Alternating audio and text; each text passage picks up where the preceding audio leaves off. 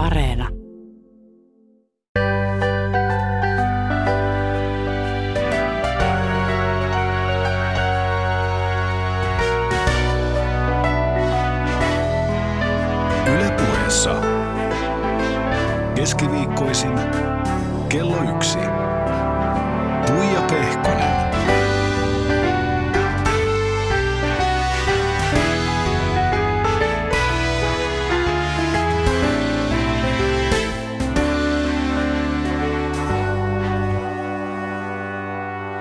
Ja näin saatiin tosiaan myöskin itse päätähti paikalle. Täällä on siis kirjailija, Finlandia voittaja ja myöskin monien monien muiden palkintojen voittaja.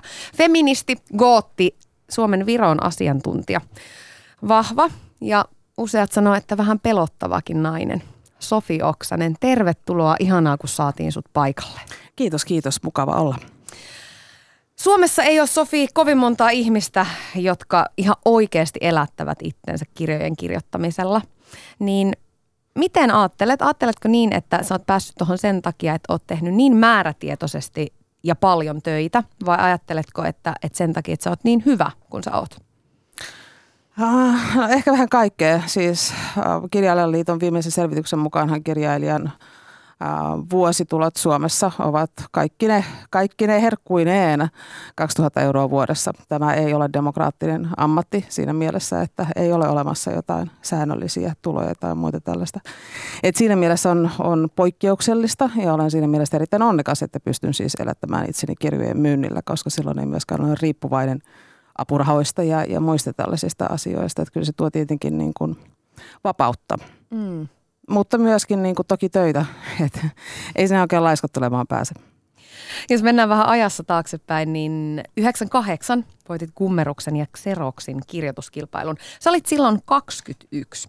Niin mistä saakka oot ikään kuin ajatellut ja oot todella tähdännyt kirjailijaksi ja panostanut siihen ja ennen kaikkea niin kuin itse uskonut siihen, että tällä voi elää myöskin Suomessa?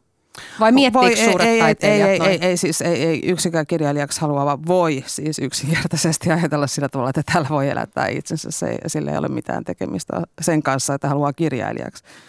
Toki tänä päivänä nykyään kustantamoille ja kirjailijoille tulee hyvin paljon viestejä ihmisiltä, jotka sanovat, että haluaisin kirjoittaa bestsellerin.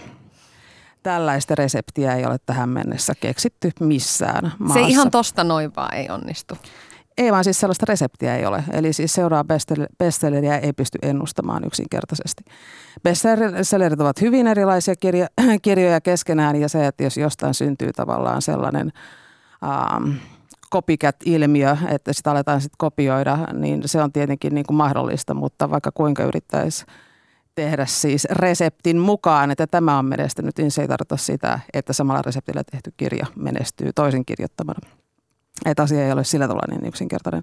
Mutta siis kuusivuotiaasta asti olen halunnut kirjailijaksi, mutta koska olen tähdännyt ammattiini, niin olen myöskin tehnyt taustatyöni ammatin suhteen ja näin on, on ollut täysin tietoinen siitä, että on eri täysin epätodennäköistä, että sillä elättää itsensä. Ja tämä, mitä viittaa tähän, että näitä bestsellerin kirjoittajia, kirjoittajia tai heiksi haluavia on aika paljon, niin, niin kyllähän tässä näkyy myös semmoinen ilmiö, että, että ihmiset haluaa kirjoittaa kirjoja. Että siellä tulee tuntuu, että, että joka toiselta on tulossa elämänkertaa ja, ja lifestyle-kirjaa ja, ja kaiken näköistä opasta ja opusta. Niin se kertoo ehkä myös ammattiarvostuksesta, että tavallaan, mutta siis se näkyy myös kustantamoissa siinä, että kun ihminen menee eläkkeelle, niin sitten hän yhtäkkiä, ai niin, minähän voisin olla kirjailija.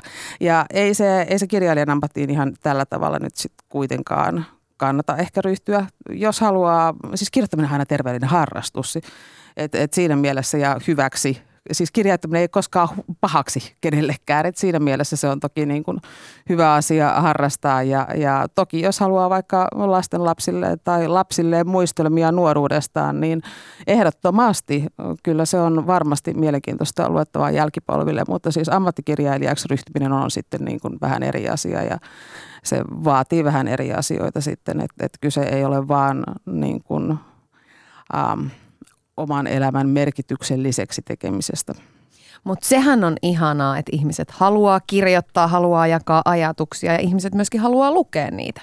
No se on täysin totta, mutta kyllä Suomi on siinä mielessä poikkeuksellinen maa, että täällä niin kuin poikkeuksellisen paljon siis ihmiset haluavat kirjoittaa ja nimenomaan julkaista kirjan, että se kirjan julkaisemisen lumo ei siis ole mihinkään kadonnut huolimatta siitä, että elämme digitaalisessa maailmassa ja näin poispäin. Että se, on, se on mielenkiintoista, että siis kirja on, on olemassa arvostettuna esineenä, mutta sitten, sitten se, mikä on, on toinen asia on, on se, että äh, mä, mä itse pyrin siis valitsemaan esimerkiksi opiskeluissa asioita, joita arvelin, että, arvelin, että tulen kirjailijana jossain mielessä tarvitsemaan alkaen ihan tuolloin, tuolloin opetuksessa, en tiedä onko se enää konekirjoitusta.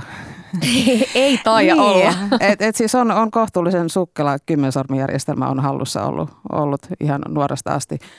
Mahtavaa, sä oot siis opiskellut konekirjoitusta Kyllä, myöskin. joo, Yes. Kyllä. Että, ja siis se oli hyödyksi ammatissa, että, että siinä, mielessä, siinä mielessä kyllä. Mutta siis muutenhan ei kirjailijan ammattiin ole olemassa siis yhtä tietä, että se voi olla periaatteessa mikä tahansa. Et tänä päivänä on todella paljon kaikenlaista kirjallis- kir- kirjoittamiskoulutusta ja, ja muuta tällaista. Ja toki niistä on hyötyä, mutta kyllä se sitten ehkä myöskin näkyy siinä, että, että, että täysin uudenlaisia avauksia ei välttämättä tule. No konekirjoituksen lisäksi sä oot tosiaan opiskellut paljon muutakin kirjallisuuteen liittyvää kirjallisuustiedettä Helsingin yliopistossa, kirjoittamista Jyväskylän yliopistossa, dramaturgiaa teatterikorkeakoulussa, niin miten ikään kuin teknisesti sä suhtaudut kirjoittamiseen? Meneekö se niin, että, että sä vaan tekisi myös noin, että otat kynän käteen, mutta, mutta, mutta otat siis tietokoneen ja, ja annat niin kuin sen, sen maailman viedä vai, vai mietit sä siinä prosessin aikana sun käyttämää kieltä ja teknisiä asioita ja ilmaisuja? Ei, se on, se on editointiprosessin osa. Käytännössä katsoen kaikki, voi sanoa, että 99,9 prosenttia kirjan tekemiseen menevästä ajasta on loppupeleissä kuitenkin vain editointia. Mutta siis itse kirjoittaessa, jos ajatellaan ihan tätä ensimmäistä versiota, niin en, en mä mitään tuollaisia asioita silloin mieti. Että ei se ole sillä tavalla tietoinen prosessi millään tavalla. Miten se rakentuu se tarina? Um, no, eri kirjailijat on erilaisia. Jotkut saattaa tehdä hyvinkin tarkasti ennakkosuunnitelmat. Um, ihan millimetri paperilla tehdään. Um, ja esimerkiksi rakenne voidaan, voidaan tehdä, joillekin voi olla uh, tällaisia suuria huoneentauluja asioista, mutta, mutta mulla, mulla ei kyllä ole. Um, yleensä on olemassa siis joku, joku alkulähtö, alkulähtökohta, mutta siis se, että mihin se sitten loppupeleissä vie, niin se on sitten jotain, mitä ei voi tietää. Et en mä esimerkiksi koskaan itse tiedä aloittaessani, että, että miten tarina tulee päättymään tai muuta tällaista. Toisaalta se on niin kuin siis se hauska osa kirjoittamisessa just se, että ei voi tietää vielä, että mitä tulee tapahtumaan, kuka tulee rakastumaan kehenkin tai muuta tällaista. Saa antaa sen matka vaan viedä. Niin, tai henkilöiden, että, että ne yleensä ne henkilöt, kieli luo henkilöt ja henkilöt luovat tarinan. No, sä oot sanonut, että kun kirjoitat, niin toivot, että vuorokaudessa olisi 20 tuntia aikaa naputtaa konetta. Niin siis, sä, ootko se tämmöinen niin, sanottu taiteilijan stereotyyppi, että sit niin lukkiudut kammioon sen kirjoitusprosessin ajaksi? No ei, mä en ole missään tapauksessa mikään niin kuin taiteilijan stereotypia, enkä millään tavalla myöskään kannata näiden stereotypioiden uh, ylläpitoa siinä mielessä, että ne häiritsevät tiettyjä asioita, kuten esimerkiksi taiteilijoiden ja muidenkin freelancereiden oikeuksiin liittyviä asioita, koska neuvotteluprosesseissa sit voidaan, että taiteilijoita pidetään semmoisena pikkuhepsökköinä, jotka eivät ymmärrä sopimuksista yhtään mitään esimerkiksi. Ja, tai että kukaan ei halua maksaa yksinkertaisesti luovan alan työntekijöille, että se, se kyllä niin kuin on jotain, mitä niin kuin valitettavan usein yhä näkee. Ja tämä on asia, jota, jota just tällaiset luovan alan työntekijöihin liittyvät stereotypiat vahvistavat, koska se tavallaan antaa oikeutuksen, että ne on jotenkin vähän sekaisin olevia ihmisiä muutenkin, jotka ei ymmärrä ainakaan raha-asioista yhtään mitään. Toisaalta sitten taas puolestaan luovan alan ihmisillä on todennäköisesti sellainen koulutustausta, jossa ei ole annettu yhtään mitään ohjeistusta myöskään niin kuin näiden raha-asioiden hoitamiseen, että Että kyllä olen joutunut opettelemaan monenlaista kirjanpitoon liittyen esimerkiksi ja opettelemaan verotukseen liittyviä asioita ja muuta tällaista. Tietenkin verottaja kyllä muistuttaa, jos... Verottaja ja, muistuttaa, jos, joo. Jos ei, niin kuin, jos, jos ei itse ymmärrä, että, että, että siis paljon tällaisia ihan konkreettisia asioita on joutunut opettelemaan – Mitä en siis itse ymmärtänyt tietenkään niin kun sit silloin, kun opiskelin esimerkiksi kirjallisuustiedettä tai kun olin teatterikorkeassa, koska siellä keskitytään sisältöön eikä suinkaan sitten näihin taiteilijan elämän muihin realiteetteihin. Et siinä mielessä niin kun ne on asioita, jotka vie, vie aikaa ja sitten ehkä, ehkä asia, johon en millään tavalla voinut enkä osannut varautua vaikka kirjailijan ammattiin. Halusinkin on tietenkin niin kuin käännökset – että en, en millään tavalla siis käytännössä katsoen lähtökohtaisesti voi ja ehkä pitääkin ajatella niin, että suomenkielistä kirjailijaa ei käännetä eikä yleisöä ole muilla mailla. Mutta koska kävi toisin, niin tietenkin käännökset sitten työllistävät jatkuvasti. Minkälainen muuten on se äh, sun suhde niihin omiin käännöskirjoihin? Sun, sun kirjoja on käännetty siis äh, yli viidelle kymmenelle kielialueelle. Se on ihan se on käsittämätöntä ja se on hyvin, hyvin kunnioitettavaa. Mutta mm, sä et varmastikaan voi kaikkia noita kieliä itse ymmärtää, niin, niin tuleeko siinä sellainen olo, että, että tuleeko sulle huoli siitä, että, että, että miten sitä vaalitaan, sitä kieltä, mitä sä oot käyttänyt, ja, ja, vai, vai onko sitä vaan niin kuin ylpeä siitä omasta saavutuksesta, että kirjoja käännetään? No ainahan on tietenkin kiva, että on lukijoita yllättävilläkin kielialueilla, mutta, mutta siis on pakko luottaa kustantajaan ja siis valitettavasti siis käännösten laadun tarkkailu – ei ole ollut varsinaisesti osa suomalaista kirjavientiä. Et, et me ollaan jotenkin tyytyväisiä siitä, että Valtaria joskus aikoinaan käännettiin, mutta ei ole seurattu sitä, että niin, kuinka hyviä ne käännökset olikaan. Luetaanko Valtaria ihan oikeasti vielä? Koska siis käännösten laadusta riippuu siis se, että kuinka kestävää se lukijakunta on ja tuleeko se siirtymään tuleville sukupuolille riippumatta siis siitä, että kuinka hyvä tai huono siis se alkuperäinen teos oli. Et siinä mielessä käännöksille ja käänteillä on hyvin suuri vastuu.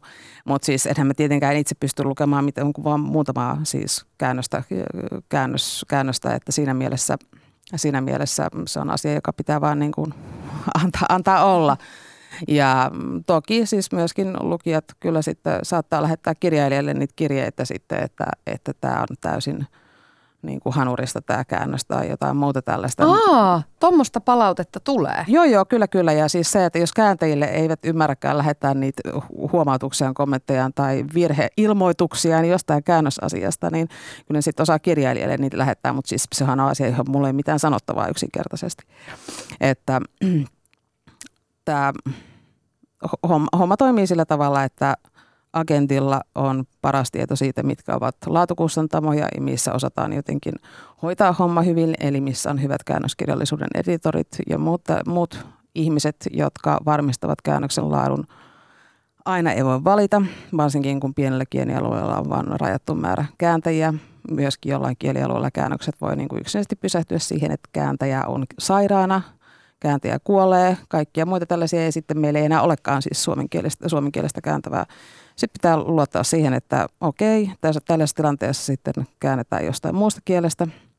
Sitten pitää varmistua siitä, että se muu kieli, muun kielen käännös on hyvä käännös. Tässä tapauksessa yleensä tarkoittaa käytössä katsoen ranskaa tai englantia. englantia yleisimmin. Minä toivoisin, että ranskaa käytettäisiin enemmän, koska mulla on hyvä ranskantaja. Ja miksei vaikka Ruotsistakin. Ruotsalaisten niin tuota, menestystä, kirjailijoiden menestystä maailmalla, niin siitä – siitä puhutaan paljon, mutta unohdetaan myös, että ruotsin kieltä yksinkertaisesti opetetaan yliopistossa enemmän. Se on erittäin suosittu aine. Ja, ja sitten taas puolestaan suomen kielen opetustahan supistetaan koko ajan, että se tulee olemaan asia, joka tulee olemaan hyvin ongelmallinen käännöskirjallisuuden, siis Suoma, Suomesta käännettäessä. Että mm, nämä on sitten sellaisia asioita, joihin pitää sitten vaan tosiaan luottaa siis siihen, että agentti tietää, missä on ne, jotka parhaiten toimii. Että mm, kustantamon maine on siinä mielessä se, joka, joka sitten aika paljon ratkaisee sen, että sitten täytyy vaan luottaa, että tietää, mitä tekee. Ja jos kustantamo on hyviä, niin silloin, silloin kaikki menee hyvin. Sofi, elämähän on aika vaikea etukäteen jotenkin ennustaa tai tietää, että, että miten se menee, mutta mut jos palataan sun kirjailijan uran tämmöisiin alkuhetkiin, niin sun esikoisromaani Stalinin lehmät, se tuli 2003. Niin miten, jos, jos sä palaat niihin tunnelmiin ja, ja fiiliksiin ja ajatuksiin, mitä sulla oli silloin sun omasta urasta ja tulevaisuudesta ja, ja kirjoittamisesta, niin mm, millaisena sä näit silloin tulevaisuuden? Ja miten paljon se sitten lähti sitä uraa tai ehkä eri uraa? En, en, mä, en mä silloin nyt ehkä, ehkä asioita sillä tavalla hahmottanut. Sen sijaan olin hämmästynyt hyvin monista asioista, joita, joita sitten tuli julkaisevan kirjailijan ää, position myötä. Ää, mä olin ehkä lukenut liian paljon edesmenneiden kirjailijoiden ää, elämänkertoja, koska ei mun mieleen ollut tullut sitä, että kun kirja tulee ulos, niin siihen liittyy esimerkiksi haastatteluja mitenkään. Että tämä tuli mulle ihan täysin niin kuin yllätyksenä, en, en mä käsittänyt sitä millään tavalla. Tietenkin siis, niin kuin sanon, edesmenneiden kirjailijoiden elämänkerroissa ei ole sellaista mediamaailmaa tietenkään, mikä, mikä on tämän päivän ja aikaisemmin kirjailijat, kirjailijoiden äh, media läsnäolo itse asiassa tuli enimmäkseen siitä, että he kirjoittivat novelleja tai esseitä lehtiin ja muuta tällaista jatkokertomuksia. Nyt on vähän toisenlaista. Nyt, nyt on toisenlaista, että kukaan ei enää halua itse asiassa niitä jatkokertomuksia enää, eikä niin tota, esseitä eikä juuri oikein novellejakaan. Et, et siinä mielessä se on täysin toisenlaista. Uh, mutta sitten tietenkin silloin askarrutti siis se, että meneekö apurahahakemukset läpi ja muut, muut tällaiset asiat, että ne oli sellaisia, jotka, jotka sitten aiheutti päänvaivaa. Sitten yllätyksessä niin kyllä myöskin tuli niin tuota, lehtiduuneja myöskin jonkin verran kirjoitin kritiikkiä siihen aikaan ja siis olen elättänyt itseni kirjailijana siis toisin sanoen aina. Muutama vuostosta eteenpäin tuli tietysti sun jättipotti, eli puhdistus, se oli ää, 2008. Ää, muuten ensimmäinen romaani, joka sai siis sekä Finlandia että Runeberg-palkinnon ja, ja sitten niitä on tullut Suomesta ja ulkomailta iso liuta. Mutta mut, mm, tiesitkö sinä tai kustantaja siinä hetkessä, kun puhdistus oli valmis, että et teillä on nyt käsissänne jotain ihan erityislaatusta? Ei sitä voi, niin kuin sanoin, että ei bestsellereitä voi ennustaa. Siis se on täysin mahdotonta. Ei sulla ollut, ja, e, eikö sulla itsellä ollut mitään sellaista fiilistä, että, että tästä se tulee? Tämä on ei. No miten elämä sitten muuttui? Mikä yllätti siinä, kun, kun puhdistus tuli ja, ja se menestys lähti vyörymään? No siis monet, monet asiat oli niin kuin jo tapahtumassa, että esimerkiksi äh, ensimmäinen espanjankielinen käännös ilmestyi jo ennen, niin tota, ilmestyi itse asiassa just silloin 2008 muistaakseni, eli ne oikeudet oli myyty aikaisemmin. Ruotsista oli ilmestynyt jo käännöksiä ja Virossa aa, ja parissa muussakin maassa oli tulossa niin kuin siis käännöksiä, eli siinä mielessä niin tuota, käännöksiä oli alkanut ilmestyä jo mutta niin tuota, sitten niin kun siis käännösten määrä niin kun räjähti käsiin, niin siis se, se tarkoitti aika, aika hankalaa tilannetta kirjoittamisen kannalta, että, että tähän liittyen siis silloin kun mulla on mahdollisuus kirjoittaa, niin mä kirjoitan niin, kuin niin paljon kuin vuorokaudessa on tunteja, koska, ää, koska se on erittäin rajatut päivät ja viikot, milloin mulla on mahdollisuus ylipäänsä siis kirjoittaa. No, äh. Ja siis se, mikä niin kun, kun ajatellaan kirjojen kääntämistä, niin asia, joka ehkä niin kuin – Ähm, tekee kirjallisuuden ja, ja, ja kirjallisuus, käännöskirjallisuuden erilaiseksi kuin vaikka nyt muusikon elämän on siis se, että muusikko voi tehdä sitten sen saman levyn kanssa kiertuen useammassa maissa. Mutta kun tehdään käännöskirjallisuutta, niin sitten se ilmestyy jokaisella kielialueella erikseen ja siis on täysin mahdotonta tehdä niitä kaikkia yhdessä vuodessa. Et siis mulla on yhä siis kaikista kirjoista käännöksiä ilmestymässä, mikä niinku tarkoittaa, että, että ne niin kuin siis seuraa sit niin kuin pikkuhiljaa, pikkuhiljaa perässä, mutta mut siis tarkoitan siis sitä, että ähm, käännöskirjallisuuden aikajänne on täysin toisenlainen kuin niin tuota, monella muulla kulttuurialalla ja, ja siinä mielessä no Norma ilmestyi 2015 suomeksi. Mä olen nyt lähdössä Sveitsiin sen kanssa. Se kohta Ranska jatkuu. Ranskassa ilmestyy tänä, tänä keväänä. Et, et siis englanniksi ilmestyy vain se ensi syksynä, että, että, että siis pari vuotta menee ennen kuin kirja saadaan isoille kielialueille. Aika pitkiä prosesseja. Ne on pitkiä prosesseja ja varsinkin niin kuin mitä isompi maa ja mitä isompi kustantamo, niin sitä pitke, pitemmät jonotusajat heille siis tavallaan on. Näetkö sä puhdistuksen ilmestyksen, il, ilmestymisen sellaisena sun elämän käännöskohtana? E, en varsinaisesti, ei. Koska ulkoapäin tuntuu, että, että ei, eikö kaikki muuttunut silloin? Vai muuttuiko? Mu- no, niin, kuin mä, niin kuin mä sanoin jo, että mulla oli jo agentti, mulla oli jo ensimmäiset käännökset oli ulkona. Se ehkä niin kuin ensimmäinen käännössopimus Pohjoismaiden ulkopuolelle. Siis tämä, just tämä Espanja oli ehkä niin kuin sellainen käänteen tekevä, koska siis se oli ensimmäistä kertaa, kun sain minkään kirjan ison kielialueen lukijakunnalle, mikä tarkoittaa sitä, että myöskin kun Espanja on sen verran iso kieli, että sitä myöskin luetaan eri kustantamoissa. Et siis se on siis se ongelma suomenkielisen suomenkielisen kirjailijan kannalta on siis se, että missään maailman kustantamoissa ei ole henkilökuntaa, joka lukee suomeksi. Eli ei lue siis originaalikielellä. Niin se tarkoittaa sitä, että ennen kuin on yhdellä isolla valtakielellä kirja, niin ei ole siis tavallaan toivoakaan, että missään kustantamoissa voitaisiin lukea sun kirja. Eli siinä mielessä se oli niin merkityksellisempää. Ylipäänsä agentin saaminen oli myöskin merkityksellistä. Yle puheessa Tuija Pehkonen.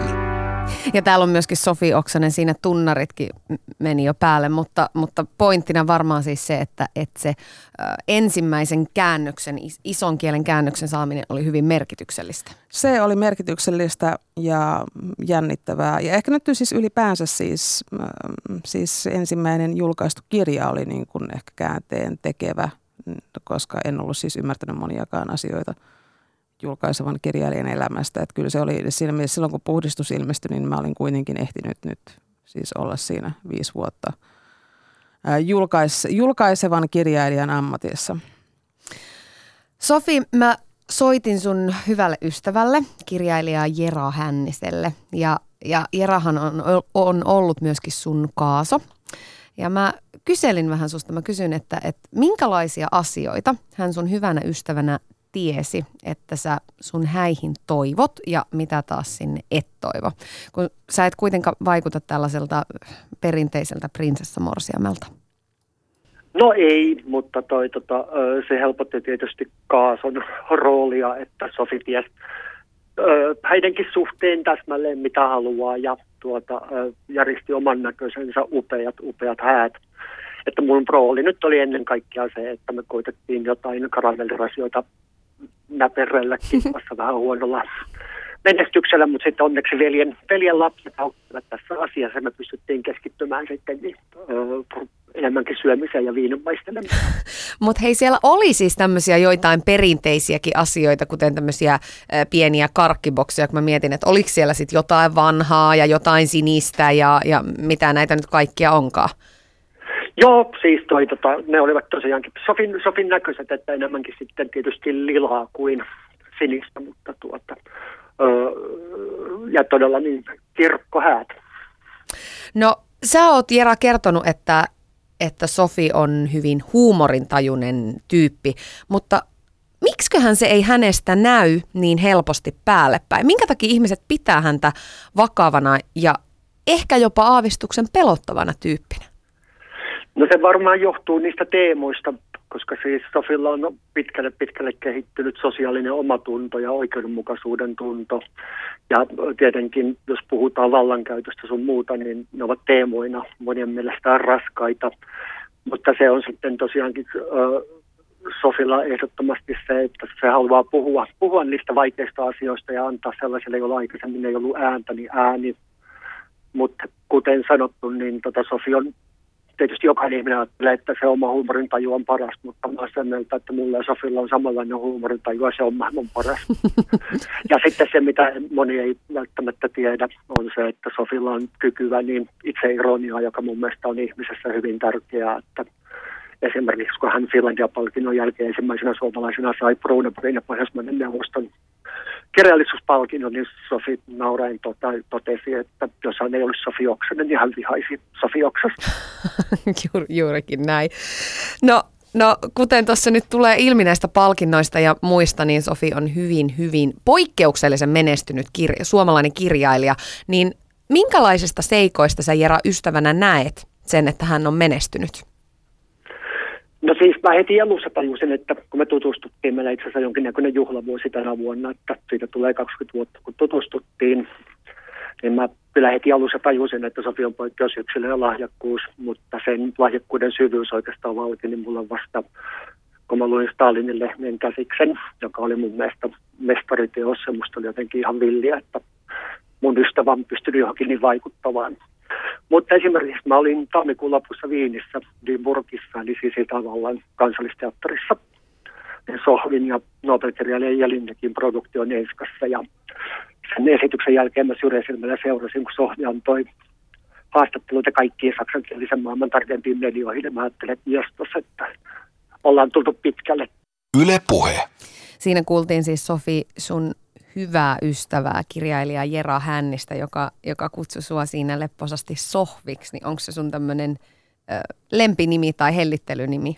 No, riippuu varmaan ihmisestä. Jeran kanssa ilmeisesti on. No voi olla, joo. Vähän kyselin Jeralta siitä, että, että miten tämä sun menestys hänelle ystävänä on näyttäytynyt, niin miltä sun menestys susta itsestä tuntuu? No, ne on nyt ehkä vähän hankalia asioita sanoa, että miltä joku asia niin kuin tuntuu. Siis pää, pääsääntöisesti voi sanoa, että niin kuin hyvältä tietenkin olen saanut enemmän kuin olen osannut odottaa, mutta toisaalta monia asia on myös ollut hyvin toisenlainen, mitä on kuvitellut. Että Millaiset asiat on, on ollut jotenkin toisenlaisia, mitä etukäteen ajatteli? No kyllä mä kuvittelen, että mulla on enemmän aikaa kirjoittaa.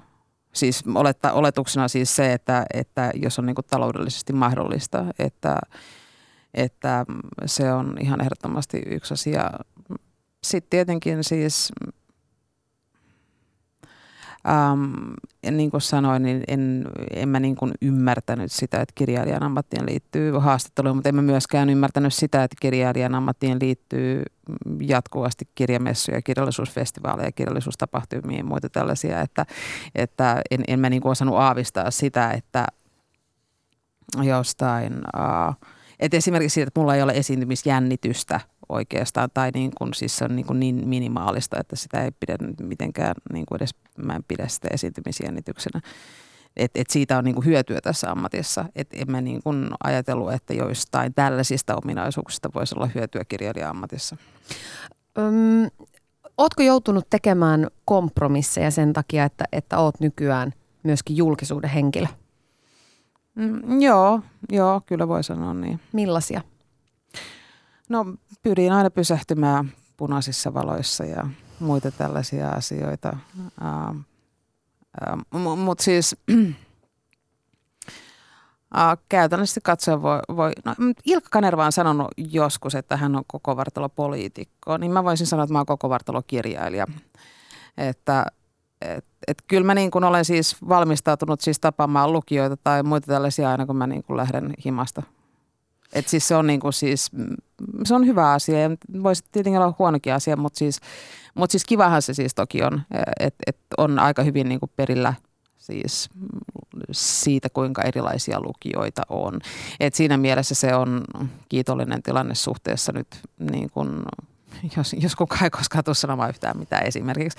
Siinä mielessä siis näyttelijähän niin kuin näkee siis yleisön reaktion ja aistii sen aina, mutta kirjailijahan ei koskaan – niin kuin seuraa jonkun lukutapahtumaa. Et siinä mielessä niin kuin lukutapahtumaahan on täysin yksityinen ja privaatti tapahtuma, johon kirjailija ei ole osallisena. Et siinä mielessä niin kuin tietenkin lukijapalaute on, on niin tuota, tarpeellista ja, ja, ja kivaa, mutta, mutta, mutta siis tietenkin ajankäytöllisiä ongelmia nyt on aika niin kuin runsaasti. Millaista palautetta sä saat ihmisiltä? Tuleeko sua, lähestyykö ihmiset sua ihan kadulla? Kyllä lähestyy, joo. Millaista se palaute on? Ja miten se siihen, niin, miten se siihen No siis mm, ihmiset on hyvin erilaisia. Yleisesti ottaen suomalaiset on sillä hyvä, hyvin käyttäytyviä, tai ylipäänsä siis lukijat ovat hyvin käyttäytyviä, voi, voi sanoa tällä tavalla. Um, mutta ei ihmiset, ihmiset on itse yllättävän niin kuin hierotunteisia sillä tavalla, että jotkut vaan niin kuin siis sanoa, että kiitos kirjoista tai jotain, jotain muuta tällaista, mutta jotkut kertoo sitten omia, omia asioitaan myöskin tai että mikä siinä jossain asiassa on koskettanut tai, tai tällä tavalla. Ja sitten tietenkin niin kuin, uh, jotkut ihmiset tykkää enemmän teatterista, toiset enemmän leffoista, toiset sitten taas puolestaan kirjoista, että on olemassa niin kuin erilaisia, erilaisia, erilaisia lukijoita. Mä pidän niitä kaikkia siis lukijoita, vaikka lukisi kirjaa, mutta siis jos katsoo leffan tai käy teatterista tai muuta, niin se on kuitenkin siis samaa, erilaista, mutta siis samaa yleisöä. Sitten on siis sellaisia niin kuin palautteita, sit, jotka jää aivan erityisesti mieleen, kuten esimerkiksi nyt niin kuin, uh, tulee mieleen eräs lukihäiriöinen poika, joka, niin tuota, jolle puhdistus oli ensimmäinen romaani, jonka hän luki kokonaan. Mikä oli sillä Ja sitten taas puolestaan tulee myöskin mieleen eräs masentunut tai entinen masentunut, joka sanoo, että – että, että mun kirja oli ensimmäinen kirja, joka niin kun, kun hän ei masentuneena siis pystynyt lukemaan eikä keskittymään, niin se oli ensimmäinen kirja, jonka hän masentuneena pystyi lukemaan kokonaan. Ja sitä kautta, ää, jos tuli siis sellainen käänteen tekevä kokemus, että hän yhtäkkiä niin tajusi, että hän pystyy keskittymään johonkin. Et se oli niin kun, se on nämä niin tämmöisiä hyvin poikkeuksellisia, mutta jotenkin myös yllättäviä, että hän kirjailija tämmöisiä pystyi niin siis ennustamaan tai, tai muuta tämmöistä aika vaikuttavia juttuja, jos, jos, jos miettii sitä, että, että miten paljon sä pystyt, pystyt vaikuttamaan lukijoihin ja, ja sitä kautta tietysti, että sut tunnetaan ja sulta halutaan kysyä mielipiteitä ja, ja sua kuunnellaan, niin miten paljon myöskin valtaa se antaa? Niin, niin kirjailijan valta nyt on vähän toisenlaista kuin jonkun poliitikon uh, valta, mutta, mutta ky, kyllä – kirjallisuudella on merkitystä ja tarinoilla on merkitystä ja siinä mielessä mä en ehkä en ole hirveän huolissani siitä lukemisen vähenemisestä, josta koko ajan tehdään uutista, mutta mä en ehkä oikein usko siihen sillä tavalla, että ihmiset kuluttaa koko ajan tarinoita enemmän ja enemmän ja siis myöskin täysin jotenkin uudenlaiset lukijat voivat. Ja siis siinä on siis se, että, että, että hyvin usein kustantamon markkinointipuoli haluaa tietää, mikä on kohderyhmäsi, niin mä, mä en pysty vastaamaan si- sellaisiin kysymyksiin, koska, koska lukijoita on esiteeni-ikäisesti päälle satavuotiaisiin. Sehän on mahtavaa. On, joo, on, on, on mutta että siis tavallaan se on, se, se on mahtavaa, että niin kuin sama tarina voi tavoittaa tai koskettaa niin erilaisia ihmisiä ja erilaisista lähtökohdista lähteviä ihmisiä ja erilaisia lukijoita ylipäänsä, että siis ihmisten makuha on hyvin niin kuin keskenään erilainen. No se on yksi asia, miten vaikutetaan ikään kuin niiden tarinoiden kautta ja sitten sit toinen asia on se, että sun mielipiteet myöskin kiinnostaa ja, ja sua kuunnellaan, niin koetko sä, että se on sun oikeus vai onko se sun velvollisuus, että sä puutut joihinkin epäkohtiin ja sanot sun mielipiteen ääneen ja, ja ehkä saat aikaa jonkinnäköistä muutostakin? No käytän sanoja eli työvälineitä. Siis kirjailijan ammattiin kuuluu sanojen käyttäminen ja sanan vapauden käyttäminen, joka Suomessa on miltei maailman korkeinta yhä. Et siinä mielessä on vähän harmi, jos kirjailija ei sitä käytä ää, siinä mielessä, että kirjailijan ammatti on poikkeuksellisen etuoikeutettu siinä mielessä, että meillä ei ole pomoa. Meillä ei ole, kukaan ei voi antaa meille potkuja, kukaan ei voi niin kuin esittää sellaisia asioita, jotka hankalaittaisivat jotenkin, siis nimenomaan puhun niin maassa, Suomen kaltaisessa maassa, niin kirjailijaa ei, ei niin kuin oikein voi painostaa – tietenkin valitettavasti maailmassa on hyvin paljon sellaisia maita, joissa pystyy painostamaan kirjailijoita. Kirjailijat voidaan viettää vankilaa ja ruoskittavaksi ja heidän perhettään voidaan vaimota ja muuta tällaista. Niin siinä mielessä se ehkä vielä äh, lisää sitä äh, velvollisuutta, joka mun mielestä meillä pohjoismaisilla kirjailijoilla on. Miten sä näet sun, sun suhteen mediaan, kun, kun miettii, että, että minkälaisista asioista sä oot julkisesti puhunut, esimerkiksi suhun itseesi liittyen, niin sä oot kertonut aika, aika rajuja, isojakin juttuja. Esimerkiksi vaikkapa sun syömishäiriöistä ja, ja puolisentoista vuotta sitten kommentoit sun, miten tämä nyt olisi semmoista niin vapaaehtoista lapsettomuutta.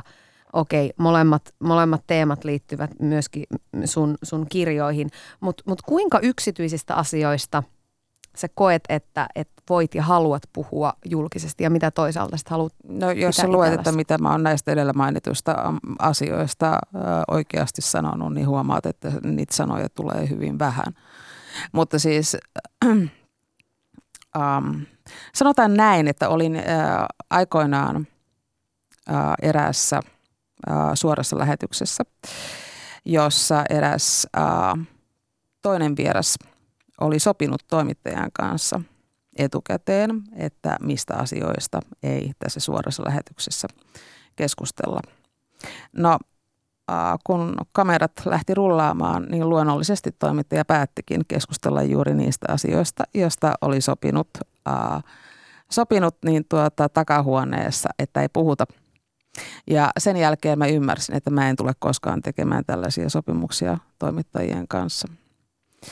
Ää, eli siis on täysin, toimittaja on silloin, toimittaja voi kysyä mitä haluaa, mutta se on eri asia, niin kuin vastaanko minä vai enkö vastaa vai – olenko vain hiljaa ja se on silloin sen toimittajan vastuulla sitten hoitaa se tilanne johonkin suuntaan. Mutta siis sillä tavalla, että, että kyllähän sitä niin kuin vuosien mittaan oppii kaikenlaista. Että mm, ihan samalla tavalla niitä otsikoita saadaan myös esimerkiksi en kommentoi vastauksesta. Kyllä ja välillä tuntuu, että paljon enemmänkin. Niin siis on vihjailee, hän vih, en kommentoi, hän vihjailee ja muita tällaisia asioita. Tietenkin siis suomalainen media on, on kohtuullisen kilttiä verrattuna nyt joihinkin muihin, muihin maihin, mutta, mutta ähm, jotkut kirjailijat toki, toki päättävät avata monenlaisia asioita elämässä, niin monet julkisen ammatin edustajat johtuen siitä, että äh, toimittajat eivät välttämättä anna heille hirveästi vaihtoehtoja. En tunne hirveän montaa julkisen alan, alan ammattilaista, joka ihan täysin puhtain sydämin haluaisi kertoa yksityisistä asioistaan yhtään kenellekään muulle kuin läheisille. Ylepuheessa Tuija Pehkonen. Kyllä vaan, ja täällä on myöskin Sofi Oksanen paikan päällä. Ja Sofi, sä oot saanut paljon palkintoja, arvonimiä, tunnustuksia. Yksi näistä on, että sut on nimetty vuoden Kristiinaksi. Ja tämä tunnustus myönnetään siis taholle, joka on edistänyt naisten asemaa tai tehnyt tunnetuksi naistutkimuksen teemoja. Ja itse asiassa viime viikolla täällä oli Jutta Urpilainen paikan päällä vieraana, nainen, joka on mäiskinyt lasikattoja säpäleiksi oikein urakalla, niin mistä saakka sä oot itse ajatellut tasa-arvoasioita ja naisten asemaa ja tällaisia juttuja? Mm, tarhaikäisestä. Uh, silloin oli tällaisia Fabuland-leikoja. En tiedä, muistatko sellaisia mahdollisesti? En. Mitä oli Fabuland-leiko? Ne oli, ne oli niin kuin leikoja, mutta ne oli eläinhahmosia. Aa, muistan! Joo. Ja niin tuota, mä tykkäsin niistä tosi paljon, mutta siellä oli huomattavasti vähemmän niin kuin tyttöeläimiä. Et siellä oli Liisa Lammas ja – ja muita tällaisia, mutta sitten nämä kundit sai huomattavasti enemmän jotenkin aktiivisempia toimia tässä Fabuland-maailmassa ää, ja myöskin heitä oli yksinkertaisesti vaan niin kuin enemmän. Ää, ja minkä seurauksena aloin sitten ää, päätin, että aika moni niistä paavopesukarhoista, niin tuota, niistä tulikin sitten pirkkopesukarhuja. Mutta mut siis sillä tavalla, että tällaiset jotkut sukupuolittuneet asiat, niin, äh, niin kiinnitti huomiota siis siinä vaiheessa kyllä siis lapsena jo ja myöskin niin tota, mm, äh, koska olen siis kiinnostunut taidehistoriasta hyvinkin nuoresta pitäen ja soitin pianoa, niin äh, naisten puuttuminen äh, klassikkojen maailmassa oli kyllä sellainen, johon kiinnitin huomiota kuinka paljon sulla on itsellä kokemusta tytöttelystä tai, tai vähättelystä tai jotenkin heikommaksi jäämisestä sun naiseuden vuoksi? En, en, mun mielestä tytöttely ei ole synonyymi he, heikom, heikommuudesta eikä heikommaksi jäämisestä, vaan siis se tarkoittaa sitä, että joku toinen yrittää tehdä sinusta pienemmän tai heikomman. Ähm, siis tietenkin kun kirjoittaa historiallisista aiheista ää, tai historian poliittisuudesta, niin se on yleisesti ottaen ala, jonka nähdään kuuluvan miehille ja mielellään vanhemmille miehille. Että siinä mielessä se on niin kuin sellainen asia, joka, joka ehkä sitten taas puolestaan myös tavallaan tekee musta ehkä sitten vielä enemmän tarkemman joissakin asioissa, taikka, taikka työtelijäämmän, ehkä, ehkä sen voi sanoa niinkin. Mutta et siinä mielessä olisi siis ehkä jotenkin – Uh, siis jos kirjoittaisin siis naisten viihdettä, niin se on sellainen maailma, jossa ei tytöttelyä siis tulisi.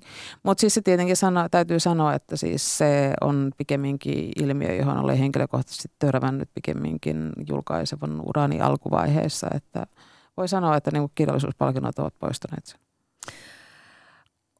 Vaikka nimenomaan ehkä se segmentti, jolla sä oot kirjallisuudessa mukana, niin on, on miesvaltainen, niin onko kirjallisuuden maailma kuitenkin tasa-arvoinen? Mä mietin, että, että Jutan kanssa me puhuttiin nimenomaan tämmöisestä niin politiikan miehisessä maailmassa pärjäämisestä, mutta sitten sit kirjallisuudessa, siellä on kuitenkin kustantamoalalla, kustannusalalla on, on tosi paljon naisia. Aa, niin, mutta jos ajatellaan maailmanlaajuisesti, kuinka paljon heitä on johtavissa asemassa. Niin, hyvin a- vähän. Mm. Hyvin, hyvin vähän. Uh, siis mm, Suomi ja Pohjoismaat on siinä mielessä poikkeuksellisia maita, että uh, 50 prosenttia tai jopa yli 50 prosenttia kirjailijoista on uh, naisia. Maailmanlaajuisesti se on erittäin poikkeuksellinen tilanne.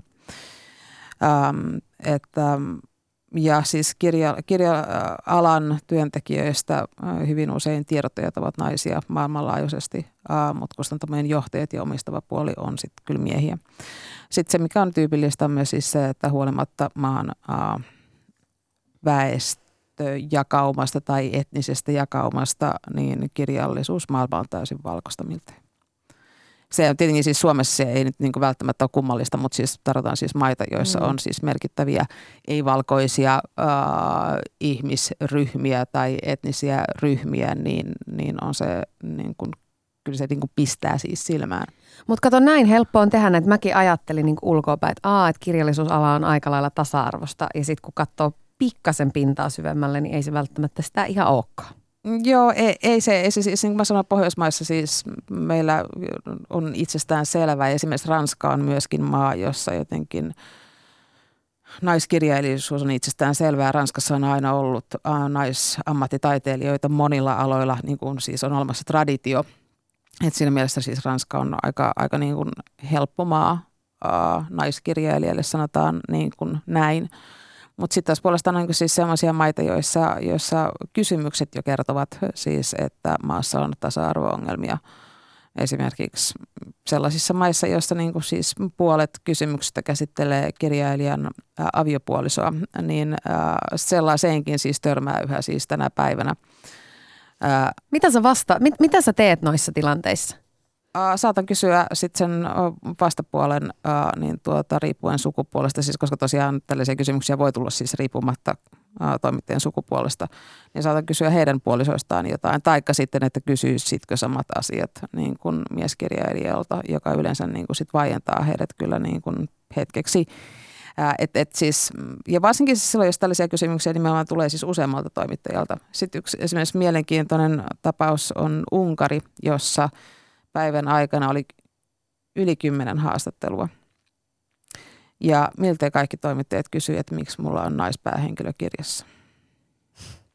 Ja tämä on siis tällainen kysymys, jota ikinä Pohjoismaissa ei tulisi millään tavalla, siis koska siis, no miksi ei, siis niin kuin, mm. mikä tämä juttu niin kuin on, mutta siis se oli selvästi niin kuin juttu. Ja sitten kun tuli tällainen toimittaja, joka ei kysynyt sitä, niin mä kysyin häneltä, että niin kuin, miksi niin kuin, voitko nyt kertoa, mutta täytyy ymmärtää se, että miksi nämä kaikki niin kysyvät, että miksi, miksi sulla on naispäähenkilö.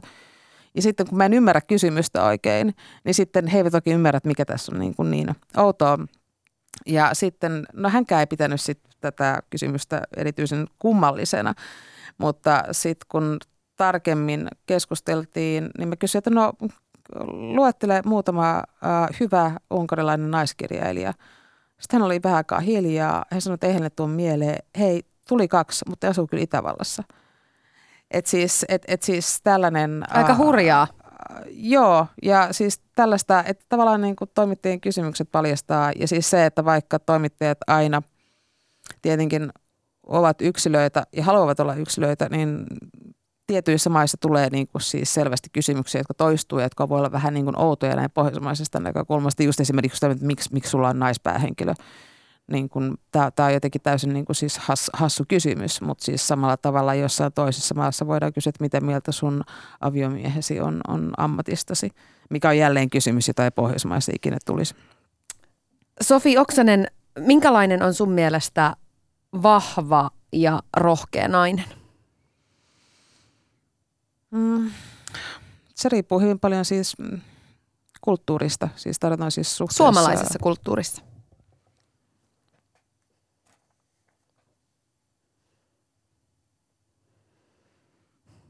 Mm.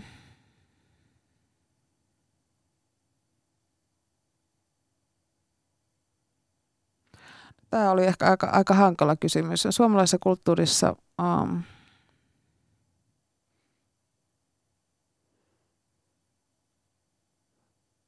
ehkä omaa kutsumustaan toteuttava, sanotaan näin. Koetko sä olevas vahva ja rohkea? No en mä, en mä ehkä itse noita sanoja käyttäisi. Tosin olen kyllä omaa kutsumustani toteuttavaa, mutta en ehkä käyttäisi itseni. Miltä susta se tuntuu, että, että aika moni vähän, vähän jännittää sua? Tosi moni varmastikin kutsuisi sua vahvaksi naiseksi ja rohkeaksi ja, ja, ja Tämä oli hauska reaktio, kun, kun kerroin tietysti, että sä oot tulossa mun vieraaksi, niin ihmisten reaktio on vähän semmoinen, vähän ryhti kohenee ja ai jaa, okei. Siinä tulee pieni jännitys ilmaa. Niin, no, ehkä, ehkä toi on kysymys, joka pitäisi esittää jollekin muulle. En mä pysty tuohon mitään sanomaan. Onko se tietosta sulla, sulla että mm, sä, miten sä, voisiko sen sanoa, että sä niin koettelet ihmisiä tai, tai oot aika tiukka? Voi, en mä ole kiinnostunut koettelemaan ihmisiä millään tavalla. Ei, ei, ei, ei kyseessä on nyt joku, en, en mä tiedä, joku outo tilanne, jossa mun pitäisi etsiä jotenkin jotain uutta henkilöä, jonka kanssa pitäisi tehdä töitä, mutta en, en, en mä ole niin kuin sellainen ihminen. Sofi, mä soitin sun toisellekin hyvälle ystävälle, säveltäjälle ja muusikolle Maija Kaunismaalle. Ja kun te olette tehnyt yhdessä töitä muun muassa liian lyhyt hame-tuotannon, niin, niin kyselin, että minkälainen sä oikein oot sitten työympyröissä? No Sofi on työkaverina todella hyvä. Hän on luotettava, hän pitää aikataulut, hän on innostunut, hän on kiinnostunut toisten niin, työolosuhteista ja hän on kyllä todella, todella hyvä työkaveri. Siksi minusta on ollut mukava tehdäkin hänen kanssaan paljon töitä. Ää, minkälaisissa asioissa tämä Sofin päämäärätietoisuus ja vahvuus tulee ilmi työympyröissä? No sillä tavalla, että jos jotain päätetään, niin sitten se tehdään. Tietysti kompromissia joudutaan aina tekemään, mutta että jos jotain ajatellaan, että se olisi hyvä tehdä, niin sitten se yleensä kyllä onnistuu. No Sofia pidetään vähän tämmöisenä, voisiko sanoa mystisenä hahmona, niin, niin kerro vähän Maija siitä, että minkälainen hän on sitten tuolla arkipäivissä ihan tavallisena ystävänä. Minusta ylipäätänsäkin taiteilijoihin liitettävä tämmöinen mystisyys on musta ehkä vähän vanha-aikaista, koska me kaikki ollaan ihan samanlaisia ihmisiä kuin kaikki muutkin. Meillä on vaan paljon enemmän työtä tehtävänä ehkä tässä maailmassa, mutta siis Sofi on hirveän huumorintajuinen, mukava ja luotettava ystävä ja myös auttaa ihmisiä, jos niillä on semmoiseen tarvetta, että tota, mun mielestä hän on hyvä ystävä. Niin. Ja ihan, ihan semmoinen kuva, mikä hänestä varmaan julkisuudesta – sen, sen perusteella, mitä nyt siitä voi päätellä, mitä hän, mitä hän puhuu ja mitä hänestä kirjoitetaan, niin mä kyllä ymmärrän, miksi ihmiset ajattelee häntä mystisenä ja ehkä tiukkana ja vahvana ja näin, mutta hän on ihan tavallinen, ihan tavallinen nainen, joka on vaan päättänyt tehdä asiat niin kuin, niin kuin hän on päättänyt. Mun mielestä siinä on paljon hyvää ja paljon ihailtavaa. No mä en tiedä, että kuinka paljon te käytte Sofin kanssa vapaa-aikana tuolla karaokebaareissa, mutta mm. kun sä oot muusikko kuitenkin, niin mieti sellainen tilanne, että jos te Sofin kanssa menisitte karaokebaariin, niin minkä biisin hän mahtaisi laulaa? Me ei varmaan käyty koskaan, mutta ehkä me ollaan käyty karaokebaarissa, mutta ei ehkä laulamassa karaoke. Mutta jos joku laulettaisiin, niin kyllä se olisi varmaan kuin meidän yhteinen biisi. Nimittäin kyllä yleensä aina, jos sitä pidetään juhlat, niin kyllä meidän yhteiset laulut aina siellä soi ja niitä aina pyydetään. Niin No Sofi on kertonut useissakin haastiksissa, että hän, hän joka tapauksessa hän pitää tämmöisistä pitkistä hauskoista illoista, niin, niin kumpi juo kumman pöydän alle? No kyllä se Sofi, Sofi varmasti on. Mä en usko, että hän, hän jaksaa kyllä juhlia ihan aamuun saakka, niin jos on hyvää seuraa. Niin Hän voittaa tämän. kyllä, hän- kyllä hän varmasti voittaa. Yle Puhe. Siinä kuultiin siis Sofi Oksanen sun hyvää ystävää Maija Kaunismaata, niin tunnistitko itsesi noista kuvailuista? Hän sanoi, että oot ihan tavallinen nainen. Joo.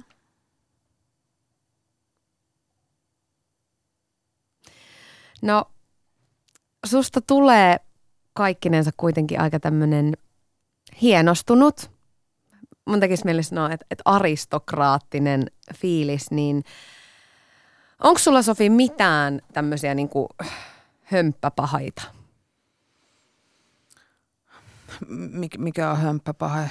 No jotain sellaista vähän niin kuin oikein yliviihteellistä tai, tai mm, tämmöisiä niin kuin tavallisten ihmisten paheita. Katoit sä mitään tosi TV-ohjelmia tai... En, en katso. Katson siis kyllä pal- paljon TV-sarjoja, mutta en siis tosi TVtä, enkä niin kuin ylipäänsä siis ehkä nyt sellaisia, en mitään niitä ohjelmia, joista kirjoitetaan lehdissä. Ö, millaisista asioista sä nautit taiteen ja kirjallisuuden lisäksi? Um, no, hyvästä seurasta esimerkiksi. Pitkistä illoista, niin kuin, niin kuin Maija tässä niin tuota, siis sanoikin, mutta siis on hyvin hankala siis vetää sellaista rajanvetoa, um, rajanvetoa sillä tavalla, että tarkoitan siis rajanvetoa siinä mielessä, että olisi sellainen, että tapaisi kavereita ja kukaan ei puhuisi työasioista esimerkiksi, niin, tai että kukaan ei puhuisi hyvistä kirjoista tai hyvistä TV-sarjoista, joita on nähnyt, jotka sitten kuitenkin taas puolestaan liittyy jo töihin. Et siinä mielessä niin kuin siis sellainen työn jotenkin täysin, joka tuntuu olevan siis tämän päivän maailmassa hirveän tärkeää, että on niin kuin olemassa elämää, johon työ ei kuulu ollenkaan, niin mä en oikein ehkä ymmärrä tällaista, tällaista tapaa elää siis ollenkaan. Pari vuotta takaperin oot todennut, että, että sä et juurikaan mieti sun ikää ja, ja että susta tuntuu, että, että mitä enemmän ikää tulee, niin sitä enemmän sit menee laskuissa sekaisin. Ja äh, jotenkin tuossa samassa yhteydessä tokasit, että, että olisi kamalaa olla nuori uudestaan, niin mikä sun mielestä siinä olisi kamalaa? Joo, ei, se muuten itse asiassa asia, jota mietin tässä ihan joitakin päiviä sitten uudelleen, että olisipa, olisipa ikävää olla niin tuota teini tänä päivänä. Miksi? Um, siinä mielessä mua ehkä, koska mä olen kasvanut maailmassa, jossa ei ollut sosiaalista mediaa. Tietenkin, jos, ol, jos olisin kasvanut maailmassa, jossa on sosiaalista mediaa, niin voisin niin kuin nähdä ehkä asian ihan toisella tavalla. Mutta siis se, että tavallaan... Uh, sosiaalisessa mediassa on paljon hyvää, koska siis voit löytää ihmisiä, joita et muuten löytäisi esimerkiksi toki vaikka toiselta puolelta maapalloa, mutta sitten taas puolestaan, jos esimerkiksi kouluelämä on ahdistavaa, niin siitä ei pääse eroon. Sitten taas puolestaan myös mua häiritsee hieman siis tällainen niin kuin tykkäysten ja niin kuin muiden tällainen niin kuin ihan täysin uusi tapa arvioida siis asioita tai ihmisyyttä jopa, mikä mun mielestä on vähän ikävää. Tässä olisi, ihan, tässä olisi suorastaan uuden keskustelun paikka, mutta Sofi Oksanen, kiitos ihan älyttömän paljon, kun tulit mun vieraaksi. Kiitos. Yle Puheessa. Tuija Pehkonen.